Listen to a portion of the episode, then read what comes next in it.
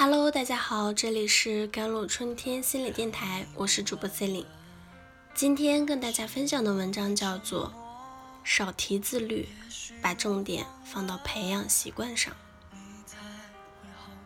在知乎上看到一个问题：一个自律的人有多可怕？但看描述却有些问题。当一个人每天坚持做一件事情，小时或者半个小时的时候，一个月后或者两个月后，到底有多少变化？打个比方，一个月里每天坚持做仰卧起坐三十个，中间休息一分钟，每天做三组。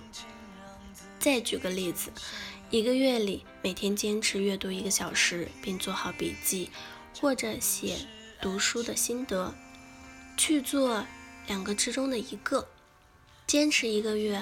你会回来感谢我的。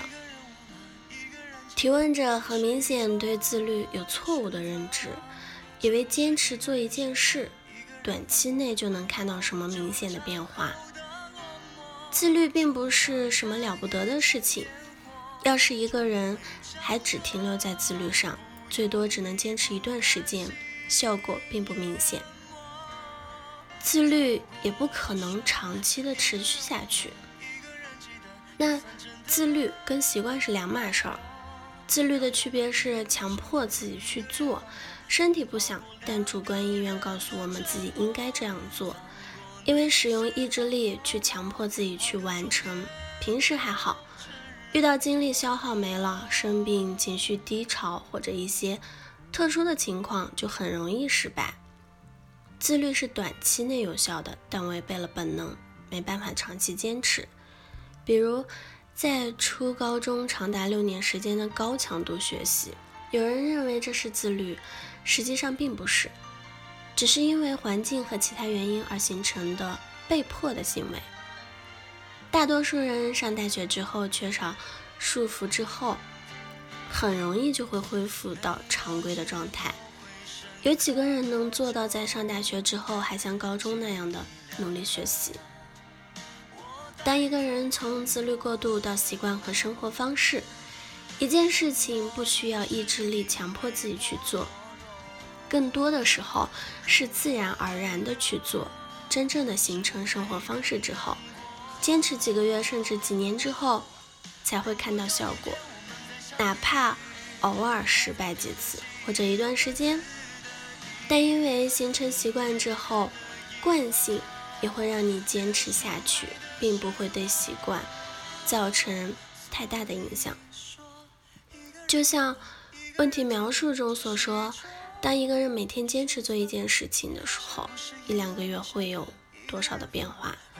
不好意思，如果只是坚持一两个月的话，并不会产生什么变化，完全忽略了变化所需要的时间。一天做三十个仰卧起坐，就这点锻炼的强度，还想一个月就看到效果，只有做梦才行。健身或者运动想看到一些效果的话，用正确的方法，加合适的强度，坚持三个月，才能初步看到一些效果。要是跟不同不运动的人。有明显的差距，基本上都是以年来计算的。而阅读想在几个月看到效果，更是扯淡。因为每天阅读半个小时，要是坚持三年，能看到明显效果，都是快的。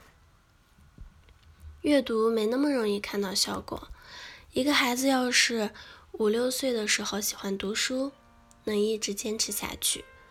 等到他上中学或者高中的时候，写作文才会跟其他没有阅读习惯的同学有些差距。对于成年人更是如此。养成阅读习惯之后，要是坚持三年五载，能感受到阅读看到效果已经很不错了。要是慢一点，读上十年，对比才会明显。